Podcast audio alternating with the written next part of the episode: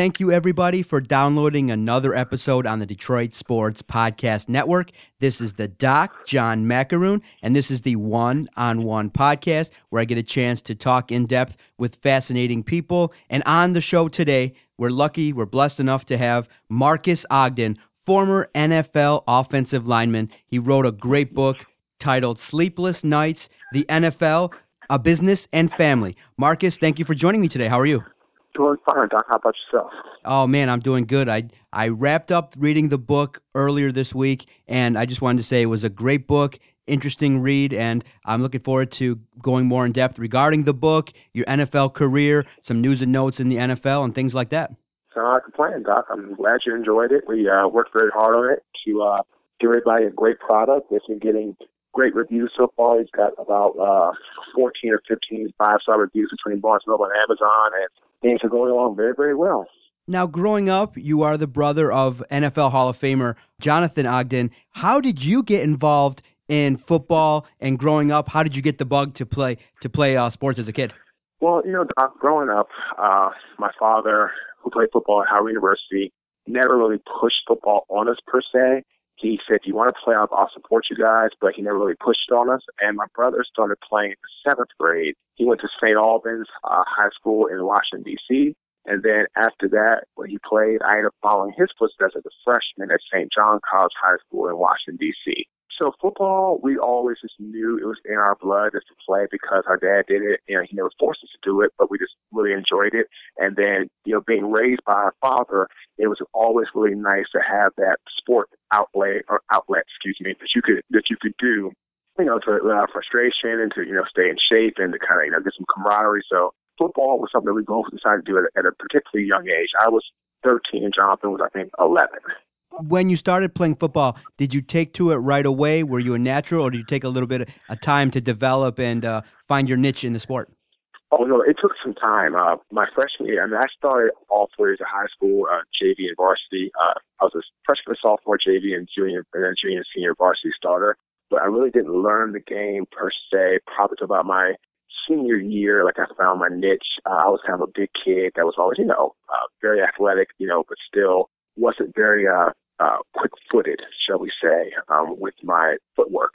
So, you know, I, I finally found my niche when I was a senior. But you know, overall, I had great coaching. I had great help from my head coach, my position coaches. So it kind of grew on me very fairly quickly.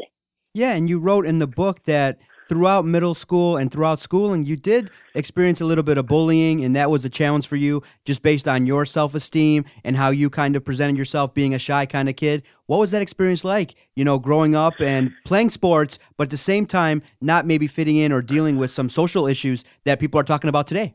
It's very, it was very difficult. Um, you know, being a very large uh, individual uh, in, in my youth, I really experienced bullying from you know kids my own age uh, in school, and of course, you know, from the opposite sex and stuff of that nature.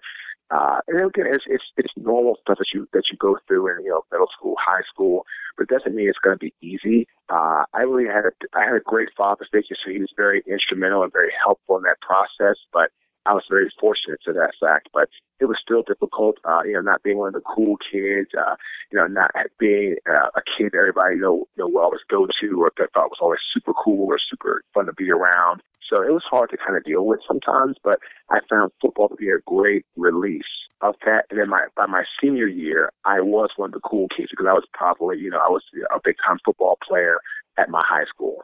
Um, did you feel like, you know, at the time, I know the prevailing attitude to deal with bullies is to, you know, fight back or to handle it. What were some of the ways that maybe you dealt with it? Did you talk to your brother, your dad, or did you kind of surround yourself with the team? How did you deal with bullying at the time back when you were growing up? Uh, I did get into fights. Uh, I did get into altercations. Uh, you know, uh, unfortunately, sometimes you, when you're young and imprudent, you can be um, very impatient and just kind of want to lash out at people, which I did you know, I, I ended up getting some counseling when I was probably, I guess like 10 or 11. I started seeing a very world-renowned uh, uh, therapist named Dr. Audrey Chapman over at Howard University. I went to see her. Uh, as I got a little bit older, sports, uh, organized sports, particularly football, became a vital part of my ability to deal with all the bullying uh, and the frustrations. So, but of course, my dad was very, also, like I said earlier, very easy to talk to. Uh, he could relate to stuff. He was a very big child growing up himself. My brother, um, he went to an all boys school, so a little bit different for him. You know, he was always kind of cool because it was just all boys, and you know, everybody. He, he was six foot nine in the eighth grade, so everybody kind of looked up to him anyway. So it was kind of, I didn't really talk too much about bullying per se, but my dad was very, very on point at that, uh, with that topic uh, throughout my whole uh, you know, childhood. Yeah, so now you're 18 years old and you're you're playing football. And what was the recruiting process like for you? Were you heavily recruited, or what was what went into the process before you ended up at uh, Howard University? I was not heavily recruited at all. I got no scholarship offers from a D1 program at all. The only D1 school to show interest in me was the University of Maryland, um, who was coached by the time by Ron Vanderlinden. And my offensive line coach, who was, which recruited me, was uh, Steve Greatwood, who now I believe he's still currently at University of Oregon as an O-line coach.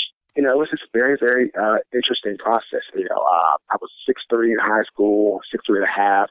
So I wasn't, I was tall, but not like big, big tall. You know, I was probably 295, 300 pounds, you know, but I was in a very humongous league of great athletes. Uh, the WCAC, it was like DeMatha, Gonzaga, uh, McNamara. I think it was probably 12 or 13 of us that all got Division One football scholarships. Uh, Brian Westbrook, who played for the Eagles, who went to their Hall of Fame. He and I played against each other in high school. My buddy Marvin Brown, played for University of Alabama, who went to the Ravens for a little while.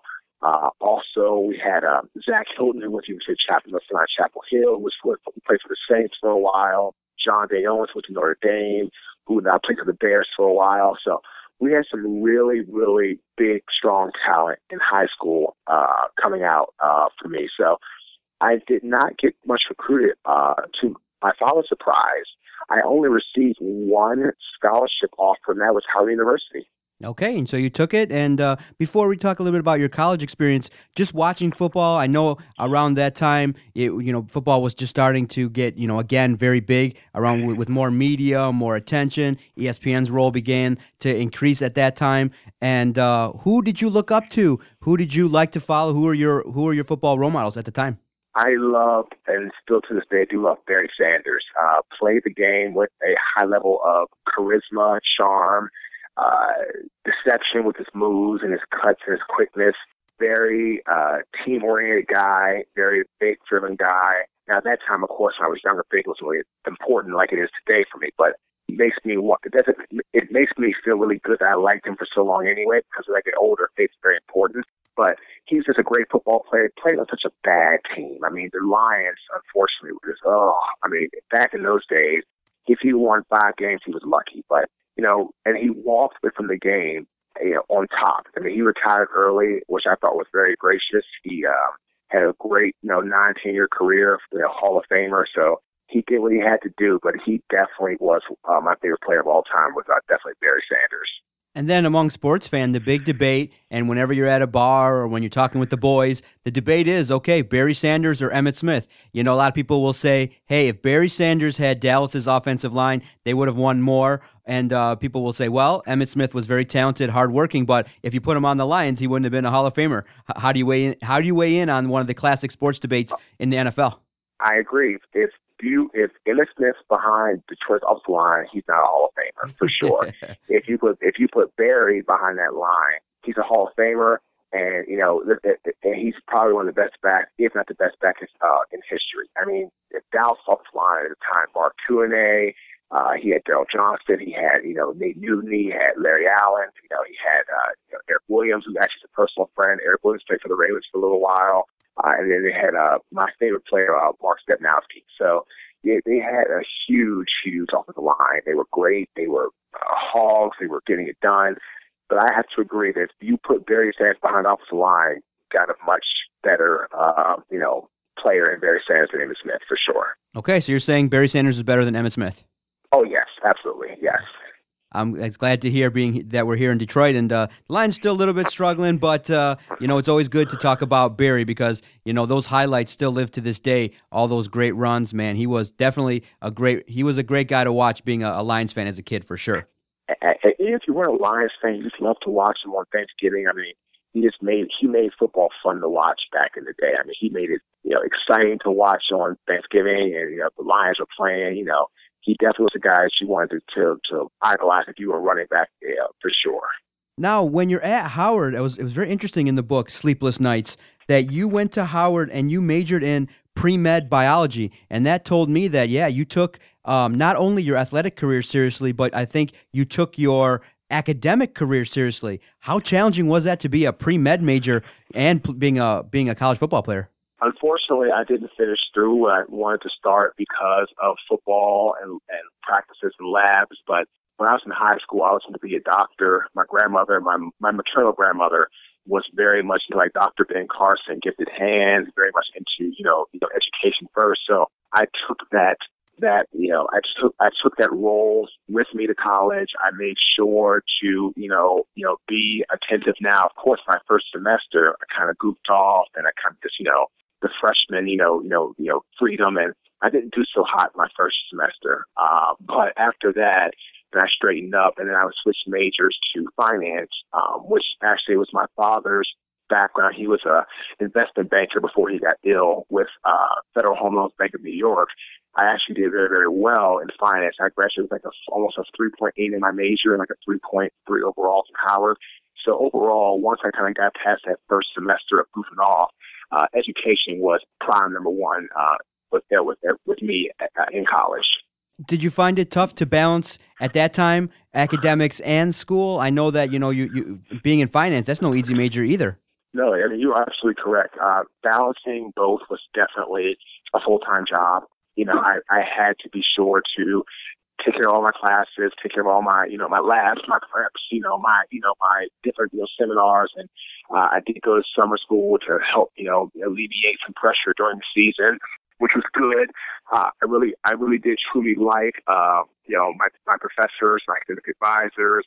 Howard University does a really good job of putting education first for all students and for student athletes as well. So I was very, very happy uh, when I switched majors to find out that uh, Miss Karen Hampton was Miss Karen Hampton, who was my academic advisor, was very strong in making sure I was on point, getting things accomplished uh, at at Howard while I was there. So, in the time that you played football, how was the team? How was the football experience at uh, at Howard? Howard was great. Uh, my head coach was Steve Wilson, uh, played for the Dallas Cowboys and Denver Broncos for about a good six, eight, eight, ten year career as a cornerback. Offensive line coach was Fred Dean, who went to Texas Southern, who played in the NFL with the Hogs, with the Redskins uh, back in the 80s. Won a Super Bowl with Joe Gibbs as his head coach. Uh, we, I think our best year, uh, I think our best year was probably either seven and four, eight or eight and. So we we had some good times. Uh, you know, I, I really enjoyed playing with a couple guys who are still in the league today. Uh, Antoine Bethea was a true freshman when I was a redshirt senior, um, who who actually is now still playing with San, San Francisco. Um, Ronald Bartell, uh, who ended up playing with St. Louis for a while. Uh, my buddy Brandon Torrey, playing for Pittsburgh and for Oakland for a while. So we had a couple guys that came in I had played with, you know, near the end of my career there, uh, who are still playing today or who just recently retired from the NFL. So we had some talent. I mean, we we had some talent, and our stadium filled up, especially for the first couple games of the year. And if we were winning, the stadium stayed packed. If you're losing, which is like anything else, it's not going to be packed. But one thing I will say for sure, Doc, is nothing's better than a Howard homecoming. Let me tell you, like you see stars from Puff Daddy to uh, Jay Z to you know uh, you know guys. Oh, what's her name? Uh, Mo'Nique or you know, you see all kind of superstars, you know, Brandy, and everybody, you know, comes out. The, the, the Notorious B.I.G. was at Howard. I mean, everybody comes out to a Howard homecoming. So to play there for, for five years and actually be a four year starter during those Howard homecomings. I remember one time I was a redshirt sophomore and I actually got a chance to meet Puff Daddy on the sideline of Howard. Real nice guy. He had some bodyguards that made me look like tiny. Uh, and I was, I'm six foot six. I'm not a small person, but, um, you know, all those type of experiences that you get, that you get, you know, uh, Howard from the football program to the teammates to the reality of people that you see on TV, you know, Phylicia Rashad, you know, Ahmad Rashad's wife, or he even came to Howard. I mean, all these type of people at some point or another stopped by Howard's homecoming to watch a football game while I was playing there. So it's a great all around experience all, all around. Wow, very, very fascinating. And then in the book, you talked about, you know, around your senior year, you, did you know that you had potential to be drafted in the early rounds? I know a great story in the book was you were out with friends at a nightclub and one of your there was an altercation and one of your boys, you know, took you aside, took you away from that incident and was like, "Listen, I you can't mess up your draft status. You can't uh, we don't want nothing bad happening to you." And he, he kind of looked out for you. Did, were you aware that uh, at the time what your draft status was, and did you kind of uh, you know realize that potentially you could have an NFL career? Honestly, after my the, summer before my redshirt senior year, I was talking to scouts and everybody was telling me about it. And you know, you ever are too sure? Um, you know, the last game of my senior year when I didn't get injured and things were going up and all the scouts were coming out, I, I knew then I had a really good opportunity and then I went to the Hula Bowl in Maui, and my head coach was Mack Brown, who uh, was the coach of the University of Texas at the time. And I had guys on my team that were from Florida State, you know, Texas, Rice, uh, you know, Alabama, you name it. Then our, our opposing coach was Larry Coker, who's the head coach of the University of Miami at the time. Uh, he had guys from his team same, from the same respect Miami, uh, you know, uh, LSU, you, you name it. So when I went to the Hula Bowl and I actually showed up very, very well against some top competition, as they call it, you know, that top level competition, Florida State, you know, Miami, and I did very well there. That was when I truly knew that, uh, you know, unless something was to go horribly wrong with my interviews, something like that, I was going to be drafted somewhere. I was hoping for the third or fourth round. Uh, that's what I was being told by a lot of people. Uh, I had a stellar, you know, uh, Hula Bowl and I had a stellar performance. Uh, I think what had what dropped me, and all my honesty, looking back, it was probably my strength. We didn't have a strength coach in college. I was probably I was a redshirt senior, so I didn't do as well as I would have liked on my bench. I think I got like 18 or 19. I wanted to get like 24, 25. Uh, you know, I ran I ran a good time. I ran a four nine five in the forty, which is great. But a couple of the key strength elements uh, that you look for in linemen, I really didn't have that. Uh, you know, because again, I just it wasn't anybody's fault but my own, but I just didn't really have the ability to, to do the type of stuff that I needed to do. And again, being young, I didn't have anyone to push me, which is again it's gonna be my fault because you know I should always you should always be a self starting or self motivated type of person to get things done.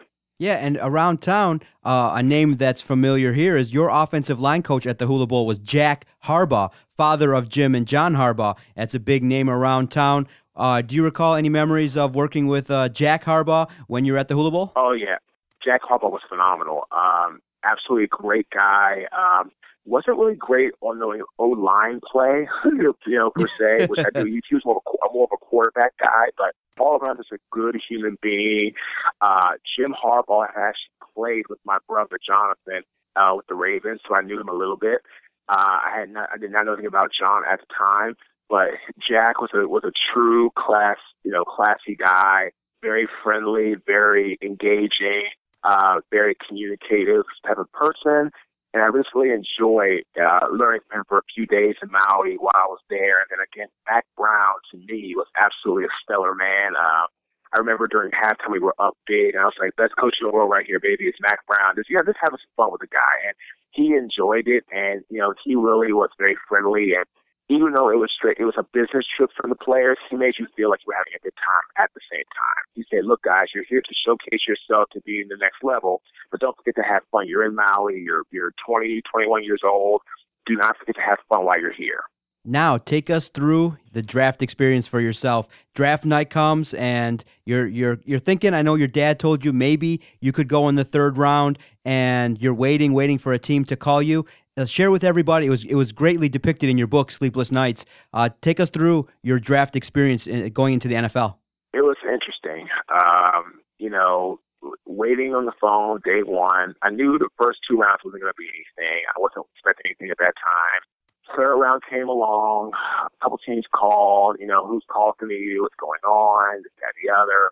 They say, okay, good. We'll get back to you. Hang up fans don't see that. Like you don't know. That's what another thing about the book that I really like. Like I'm taking you through. You're feeling you're feeling like you're me. Like you're a guy who's out of college, who's young, who's fresh, you know, ready to go out, you know, and, and hit the uh, hit the, the pastures and grades with the, with the other NFL players. And it's a waiting game. In all honesty, you could be the best person at your position on the board, but they may not need your position. So I remember talking to Cincinnati, Cleveland. Uh, I remember talking to uh, the Rams. You know, all these teams on day one. And day one goes by at the end, last pick of the third round. I don't get a phone call. The day the draft's over for the day. I'm like, oh man, man, this is not good. Oh, I, I, I did so well at the hula bowl. Then you start to question and doubt yourself, like, what's going on here? So that night, I kind of stayed to myself. I didn't really do anything. My father was uh, at home, and my brother was in Vegas. I was at my brother's house in Baltimore, and I remember day two comes around. First round, first you know, round four starts up. You know, a lot of teams are calling, you know, left and right. Then fourth round goes by. I get a phone call at the beginning of the fifth round from Dallas uh, the coach said, one of the scouts said, you know, Jerry Jones loves what you do. Bill Parcells likes your attitude, the way you finished blocks in the Hula Bowl. Uh, we saw the way you did really well against the second round draft pick, Alonzo Jackson, Florida State, in the practice. We love your style. We think you'd be a great pick for Dallas. I'm like, great. You guys still picking this round? Then they're like, nope. I'm like, why are you? I'm thinking, I didn't say, I didn't, I did not say this. I'm thinking to myself, so why are you calling me? Like, you know, I didn't say that, of course. So that goes down, and then then the fifth, I get phone calls from Jacksonville, uh, Cleveland, Cincinnati saying, hold on, we're going to be back to you. The beginning of the sixth round starts. It's like number 189. I, I'm like, they go by, they go by. And then I get a phone call back from Dallas saying, okay, all right, stay tight, just sit tight. And they like pick them a 196. If you're still there, we're taking you at 196. 196 197, I forget, but we're, we're going to take you to the pick. I said, okay, great. So I hung up. I'm like, man, I'm going to be a cowboy. I'm like, this is this is funny. I'm from DC. To be I'll be a Dallas Cowboy. At pick number 192, it goes down. And then as soon as one number, number 192 goes down, Jack Del calls me at 193. I'm like, hello? I'm like, is Marcus? I'm like, yes, how you doing, coach? I'm doing fine, doing fine. Who's been calling you? I said, oh, Cleveland, you know, Dallas, you know, all that. I didn't want to tell him that Dallas was going to take me. I didn't want to know that. You know, I didn't want to tell him. So it's not like staying there, letting them know, like the Cleveland's call, Marvin Lewis call, because Marvin Lewis and him were on the same coaching staff for the Super Bowl back in 2000. So Marvin and Jack Del Rio knew each other very, very well. Make a long story short, Jack said, okay, Marcus by to go away. Uh, we're drafting here and now, number 193. I'll see you soon in Jacksonville. Hung up the phone. I was like, he's kidding. There's no way. He's just, he's joking. At the bottom of the screen on ESPN, Jacksonville Jaguars at pick number 193, select Marcus Ogden, offensive lineman, University of Howard. I'm sorry, pick number 193, Marcus Ogden, Howard University, offensive line. I was like, wow. And at that moment, everything that I had done, from football to puking out, you know, in, in the in the in the summer workouts to you know going to the hula bowl to all my interviews to all my trips that I traveled, everything that I had done, it came down to pick number 193, Jack Del Rio, uh, James Shack Harris, who was the general, who's the uh, pro personnel director, and Wayne Weaver saw enough in me to pick me at number 193, and I was officially an NFL football player at that time. Yeah, you told a great story in the book about, you know, the NFL does these symposiums for rookies and they introduce, like, hey, this is the lifestyle potentially that's going to happen. This is how people are going to treat you. You told a fascinating story that stuck with you, that resonated with you about uh, the perils of NFL groupies and how to interact with the opposite sex.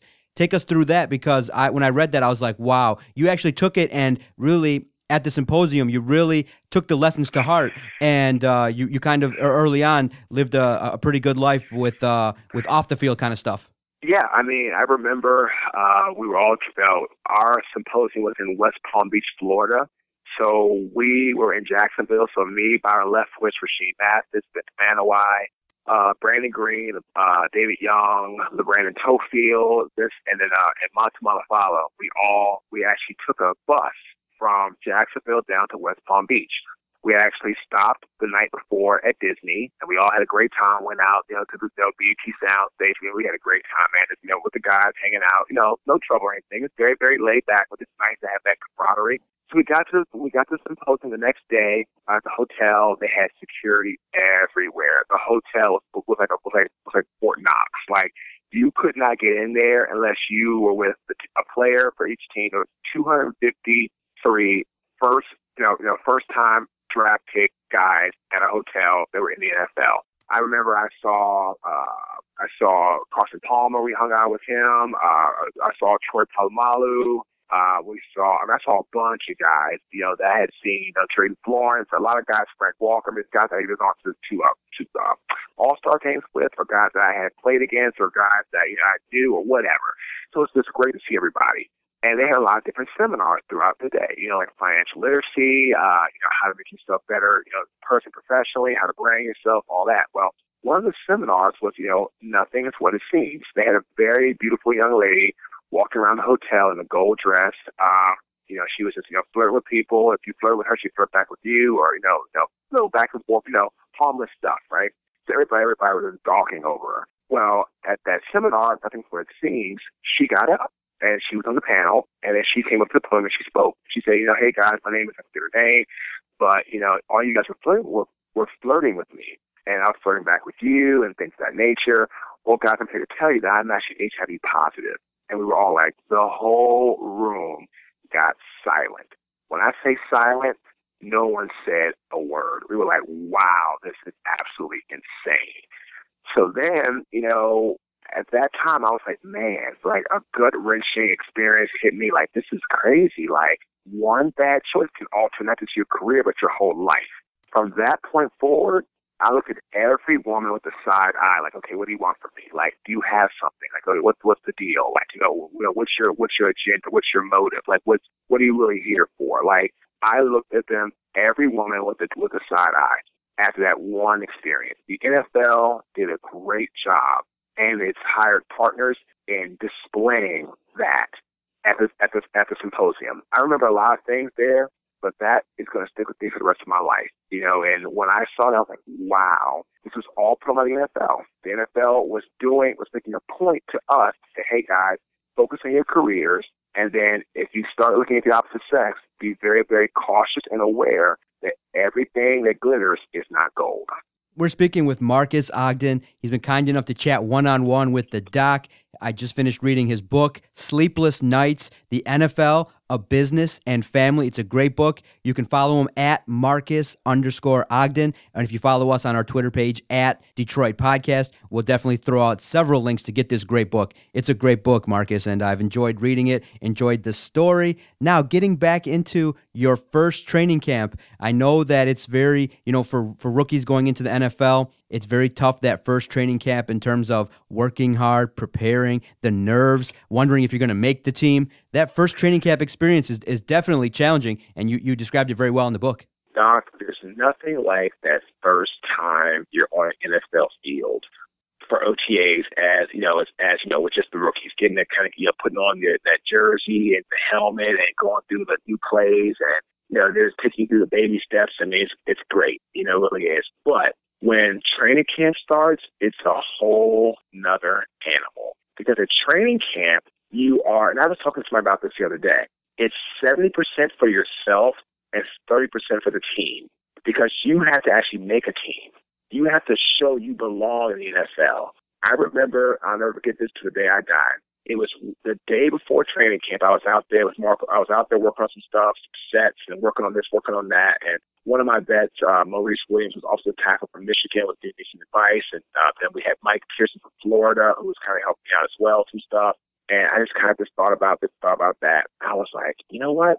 Me go talk to Marco. And Marco said, you know, Rook, I've been watching you, you've been doing a good job. Now, Marco at the time was probably a 16 year vet. Dolphins, you know, you know, Chargers, Redskins, you name it. He he was a, a solid vet. And he said, Marcus, you're doing really well, but I'm gonna tell you this. If I look across the line and I look in your eyes and I can see fear, you're a dead man. You will not be you will not last. My job as a defensive lineman is to tear your head off. Your job is to stop me from hitting your quarterback or running back. Who's gonna win? Now, you know where the ball's going. I don't. You know, uh, you know the count. I don't, but I can use my hands a lot more than you can, and vice and other things to my advantage. But I remember him telling me that if you're scared, you cannot show it. He said if you show fear on this football field to an opposing defender, you might as well go ahead and take your pads off, hang your cleats up, and go home. I remember in a practice, I got beat. As that training camp had already started. And actually, I saw him. He's a good friend of mine. I saw him about maybe two weeks ago. His name was Akin Ayodele. He had uh, Akin had a nice little Akin had a nice little 10, 11 year career. Was outside linebacker, played at Purdue. He played with the Jaguars, and then he ended up playing his last years with, with the Bills as an outside linebacker. Akin played outside linebacker and defensive end. He beat me in practice. A no pad, you know, practice. is out there, you know, going through the motions, you know, during training camp now, of course, for six sacks. Six. Wow. And I remember Del Rio telling me, you know what, Brooke, it gets no, it gets no worse than this. My offensive line coach Paul Boudreau said, Marsh, you have two choices, man. You know, you can either man up or go home. I literally sat in my locker for about an hour after that practice. Just sat in the locker, sat, looked at, looked at my locker, looked at my helmet. I was like, Marsh, you got two choices. You can either, one, go into Del Rio's office, say, thank you very much, coach, for the opportunity. I really appreciate it. You have a phenomenal football team here, but I don't belong. And then walk out and go home.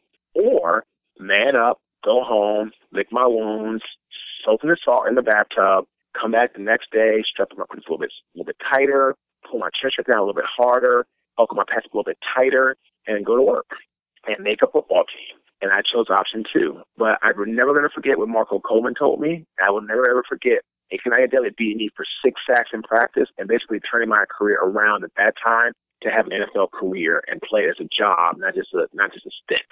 And also, you wrote in the book that you know a little bit started in college. Your father's illness kind of played a, a big part in your career as well because it, it weighed on your mind. Uh, in college, you had a hard time dealing with it. Your father's illness, when you were a pro, how did that affect you, and when did it really ultimately uh, play a significant part in you deciding to walk away from the game? My father's illness started when I was in uh, high school. He got kidney failure from being obese he started to, to deteriorate rapidly and he got more frail and more weak. Uh, and when I got drafted, I wanted to move down with me to Florida, but he really couldn't because John was in Baltimore. He still, and my father was dating somebody that I really, really liked uh, for him and, you know, things of that nature. I remember in 2006, I was playing for the Buffalo at the time, and uh, my uncle died, uh, my dad's brother.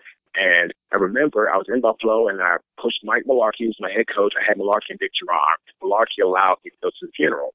And I saw my father at the funeral. I hadn't seen him probably in about a good six months or so from being playing and being up in New York. And he, he didn't come up for a game because he was just so frail from, you know, and from his uh, dialysis.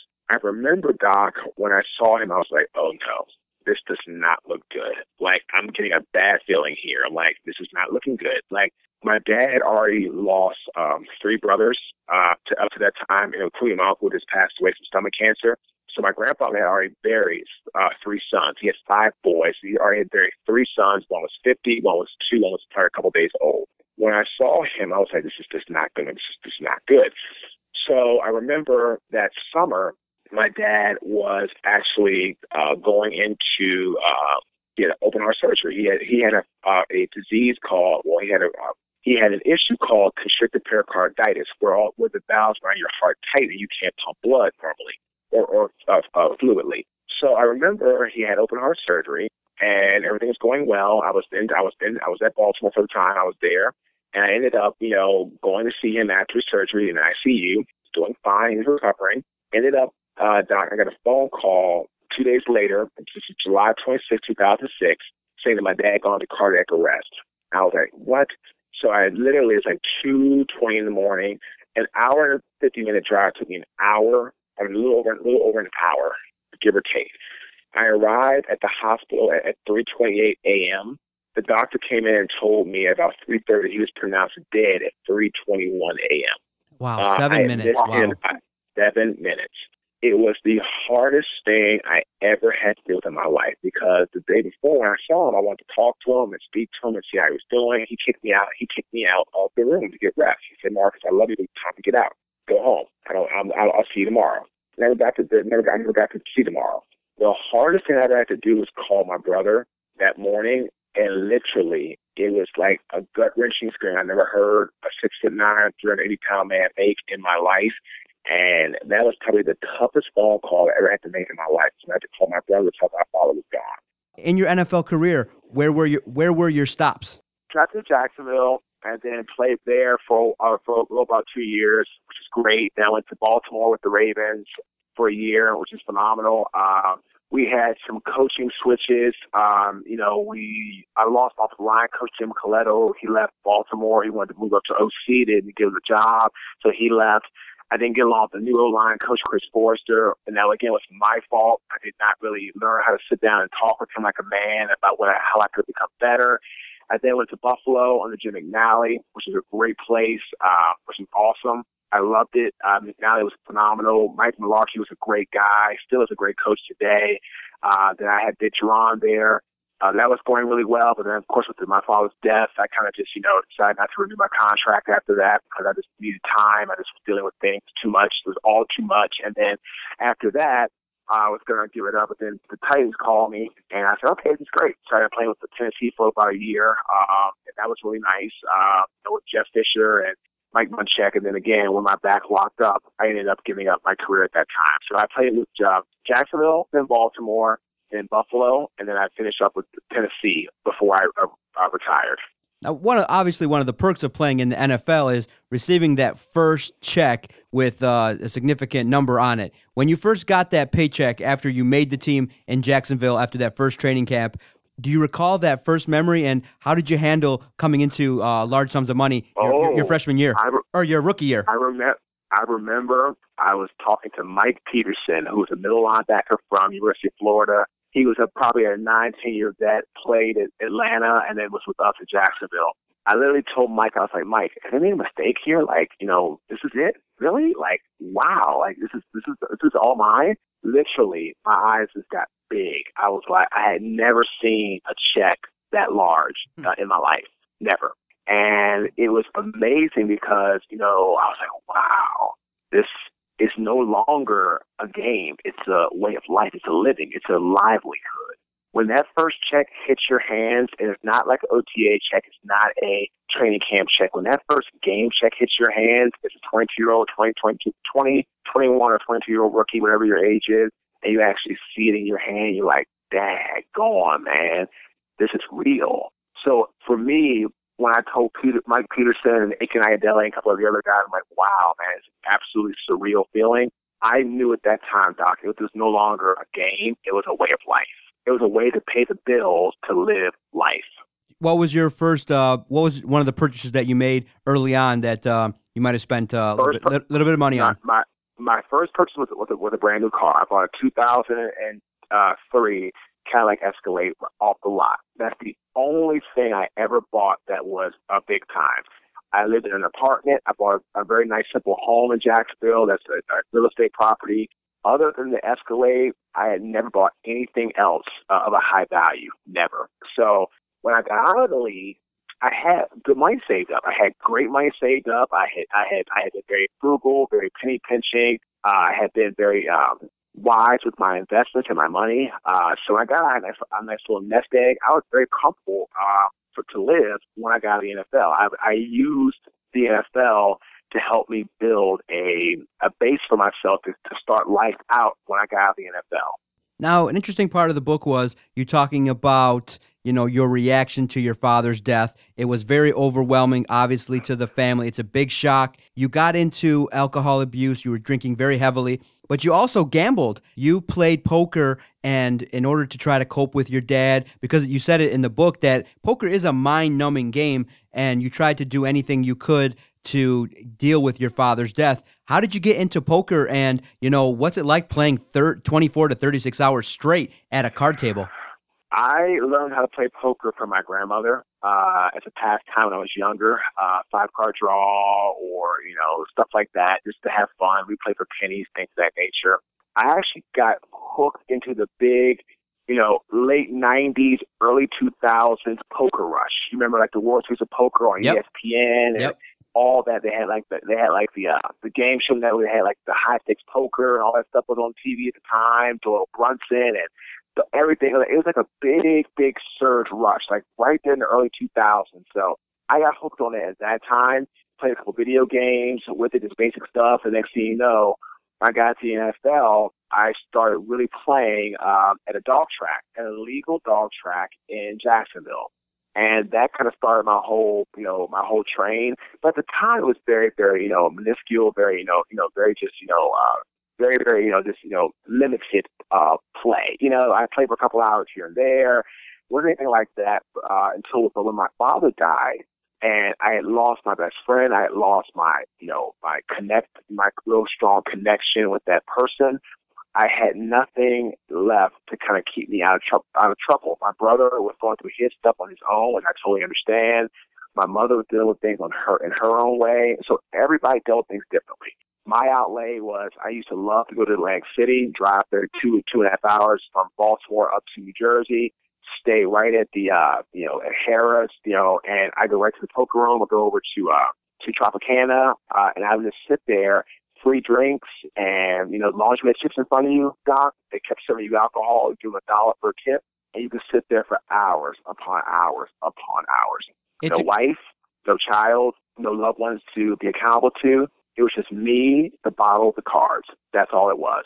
Yeah, and I, you know, when I was reading that, I was like, oh, okay. I got into poker the same way, except I was at way smaller stakes. I liked, I never got into no limit hold'em. I liked limit games because then I knew, okay, hey, if I'm gonna win a pot, I'm gonna win a couple hundred bucks, and if I lose a pot, uh, you know, I'm not gonna crush my bankroll all in one shot. So limit games, limit hold'em attracted me, and I got kind of good at it. So, um, what kind of games did you play at the casino? Did you play no limit hold'em? Oh, and uh, did you? oh yeah. I, how how good were you? Oh, I was good. I was really good. If I was sober, I was good. if I was drinking, it was it was it was it, it was it was a, it was a crapshoot.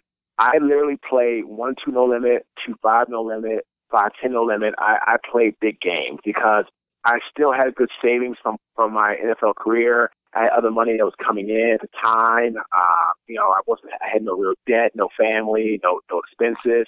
So I had to sit down with a thousand dollars at a table. Then I got Yep. hooked on going to Delaware for a little while back in like, you know, that, uh, when my construction company failed, which we'll get into that in a little bit, I got hooked on going to Delaware for a while and then playing up there. You know, it was, it was probably an hour away from Baltimore between, it's actually right in between New Jersey and, uh, Baltimore, you know, from Atlantic City to Baltimore. So I used to go there. I used to play the big two five no limit. You know, I mean, I literally would would play for hours upon hours upon hours, and it was looking back at it, it was really sad that I did that, and I'm really I've learned my mistakes. I still do play poker today at a casino uh, in a controlled environment, but I'll play for two, three hours, maybe four at the most. If I'm playing, if I'm if I'm, if I'm on vacation, if I'm having some good runs of cards, but nothing past four hours. You know, no matter what. You know, I've I've got you know responsibilities, and you know, I've got a family and things of that nature now. So I'm much more cognizant, much more aware of how to be professional and how to be, you know, how to carry myself accordingly when I'm when I'm gambling now. You got any famous uh, bad beat stories? Oh yeah, I mean I've I've I've had hands where I've had the nut you know the nut you know boat and guy flops a four four baton on me in the river. Oh, Uh, I mean I, I've had I, I've had it all. I've had the I've had the uh, you know the rounders, you know uh, Yep. you know Teddy KGB, you know you know beats and stuff of that nature, and I, I've seen it all at poker. I really I really have seen it all. Yeah, we'll talk uh, definitely after. Uh, we'll we'll- we'll chat later on because I play poker and uh, talking talking cards is, is quite fun for sure.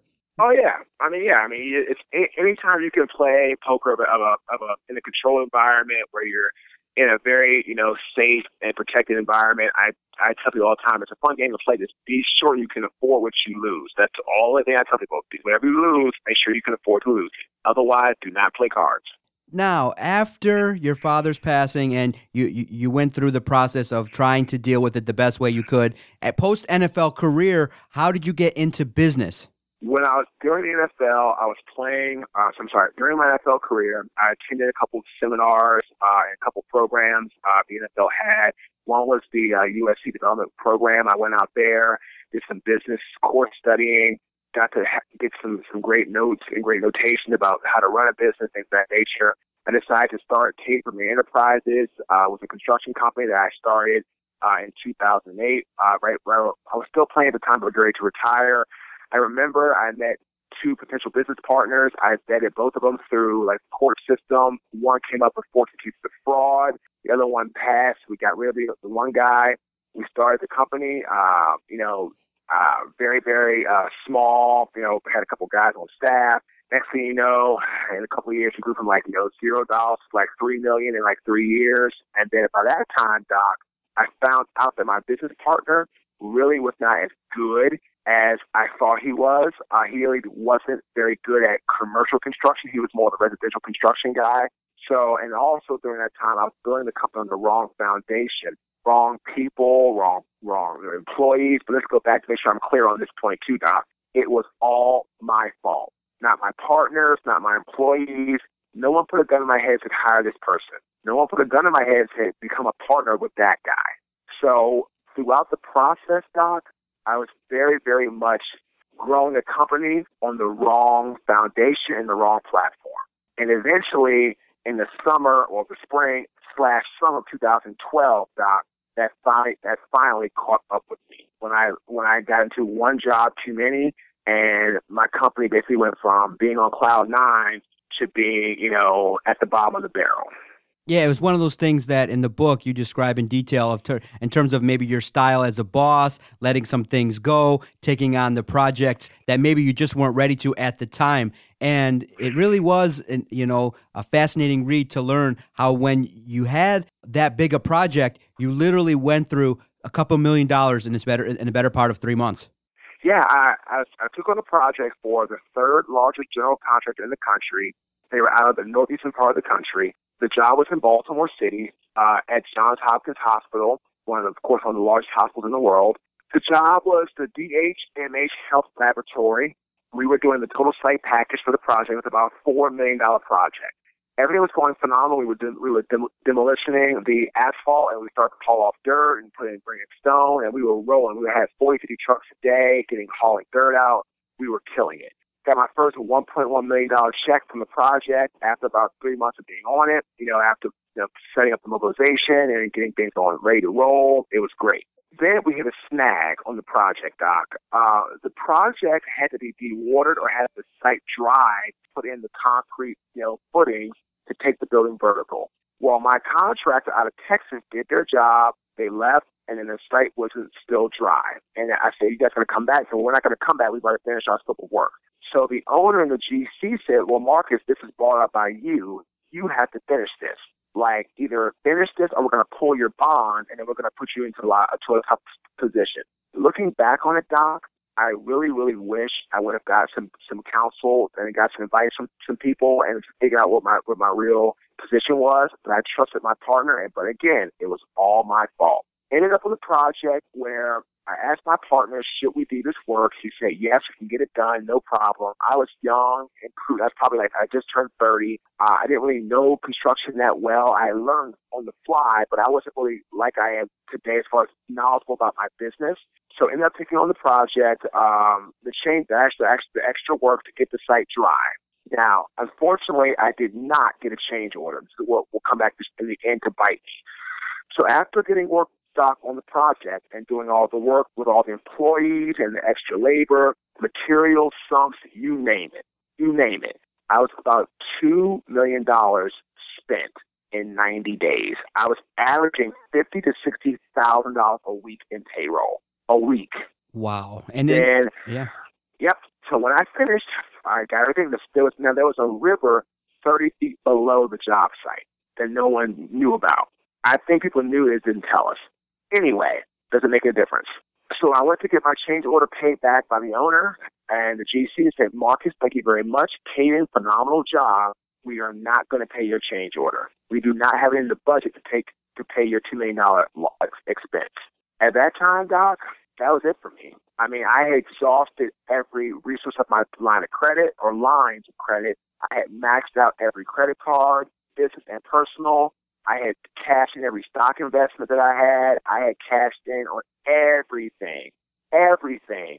I had to finish this project. Finish the project, but did not get paid what I was owed by the owner and GC. And that literally in 90 days is how you go bankrupt.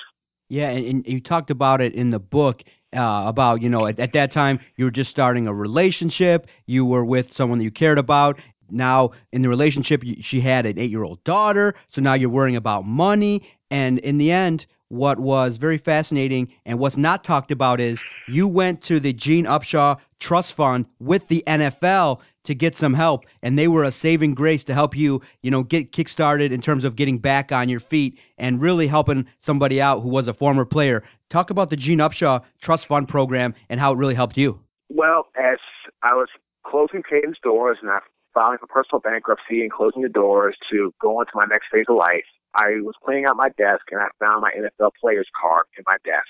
I looked at it. I picked up the phone. I called Andre Collins, the senior director of the Players Assistance Fund uh, and the player and the, and the NFL Player Care Foundation. Went in to see him in D.C. He said, "Marcus, look, we're, you know, we checked the database, different jobs like Kansas, uh, you know, L.A., you know, you know, New York. They found the perfect fit for a job in Durham, North Carolina, where my wife's family was probably about 20 minutes away uh, from us one of the best things ever happened to me from a faith perspective, family perspective, you name it. So then, Doc, uh, so then, Doc, as I was doing that, Andre Collins also said, Marcus, please fill out the Gene Upshaw Players Assistance Trust Fund application. It's a program that they have when NFL players get fined or other money that's put into the organization through the NFL Players Care Foundation or the NFLPA, Former Players Association. That money goes into a kitty, and it's called the Gene Upshaw Trust Assistance Fund. You have to apply for it. You have to fill out paperwork, show your tax returns, your bank information. Like this, it's a very expensive. It's not just like, hey, I need money. Congratulations. It's a very thorough process that the NFLPA and Player Care Foundation Board puts you through to see if you're a viable candidate. So when I was here, coming home from Merrill Lynch, and I love Merrill Lynch people, but I hate the job. I, I love sales, not, not the type of sales. Anyway, if I was coming home from work, and it was, this was in May, I got in. I, my wife called me. So my fiance at the time, now my wife called me. She said, Marcus, the NFL sent a letter.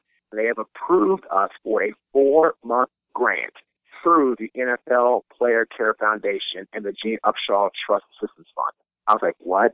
It turned out to be $14,000 that they paid out through bills to my landlord, to uh, different companies and different, you know, bill, you know, different, like, you know, my heat, my electric, you name it, my car, doc that allowed me to, to breathe, get on my feet, and then to restart my life and to restart my dream. And that's kind of how it got started. The NFL played a very pivotal role in getting me to where I am today. And again, this is why in the book I'm so very honest and candid and very appreciative and thankful to the NFL because it gets such a bad rep these days. That's where the family side comes in. Like the NFL, even though it is a business, it's still a family. I had not made them any money in years, probably three or four years at the time, give or take.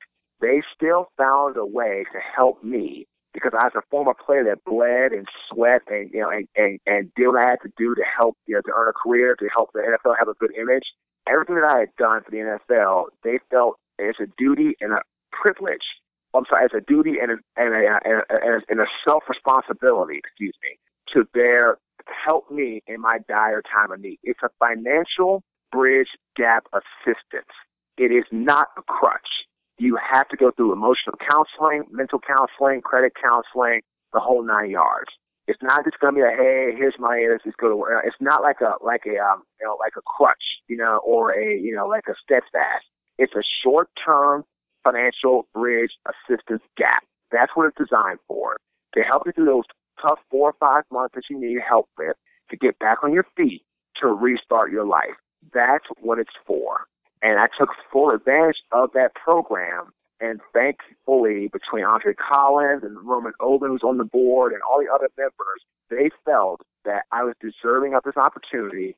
And when they blessed me with it, I took it to a full opportunity and took full advantage of it to be where I'm at now today, writing a book and becoming an accomplished public speaker and traveling the country and the world to do what I love to do, which is a passion about helping people through leadership roles, helping people through, you know, getting themselves stable. I'm actually in the process right now. I'm actually outlining two more books. I'm going to get together a like an outline for it. And I'm going to shop both books to different publishers to see who wants to pick up my next to pick up my next book.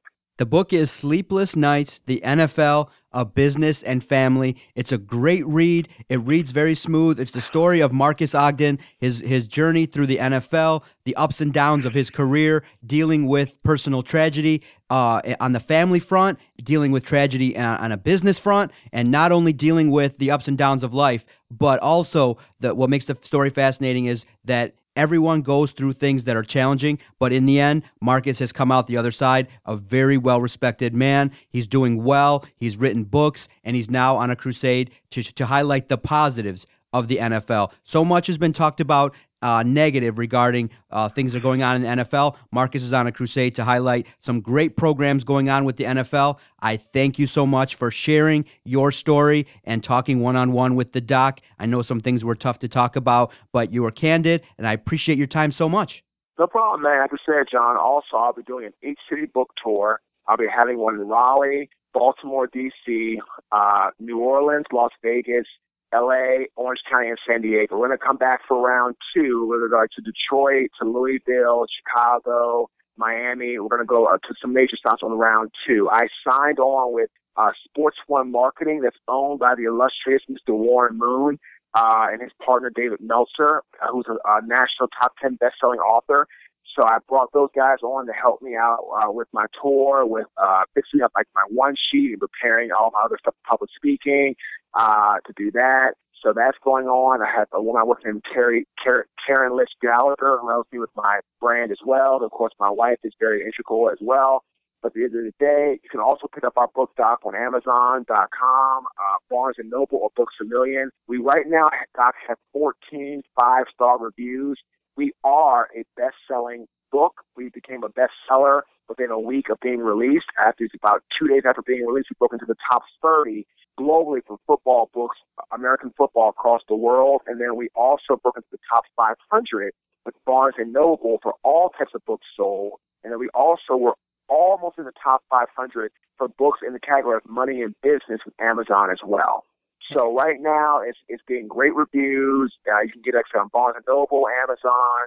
Uh, the reviews are coming in strong. Um, it's being highly decorated as a great read, uh, easy read, and at the same time, it's about humility and self-responsibility. I blame nobody in this book but myself. And if you can take responsibility for that and have accountability, Doc, this world will be a much better place.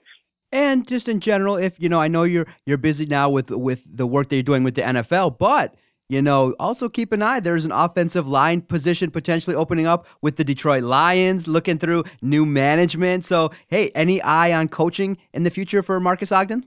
Uh, honestly, yes. I've been coached by three of the best people ever to coach or play in the game. I've had my brother, who was the best left tackle ever. I had Jim McNally, and then I had Mike Munchak. Between the three of them, I took their styles and I blended them, and I've got to be very, very good at teaching the game off the line play to people. One of my clients is on your football team right now, Mr. Corey Robinson. I work with him a little bit. South Carolina on your roster right now off the tackle. Corey has to get a little bit faster and get a little bit more, uh, a little bit more agile with his footwork, which will come in time. But I think if he does that, he'll be he'll be a good football player. I've got another guy who's on the uh, on the roster with Buffalo, Tyson Chandler uh, right tackle who, who played for last year for NC State. So I've got a couple guys in the league that work off the line play that are still playing or playing now in the NFL today. Thank you so much for talking with the doc one on one. Hey, if you're ever a coach, no coach speak. Give me, give it to me straight if I interv- if I interview you. All right, sounds good, man. I'll talk to you soon, Doc.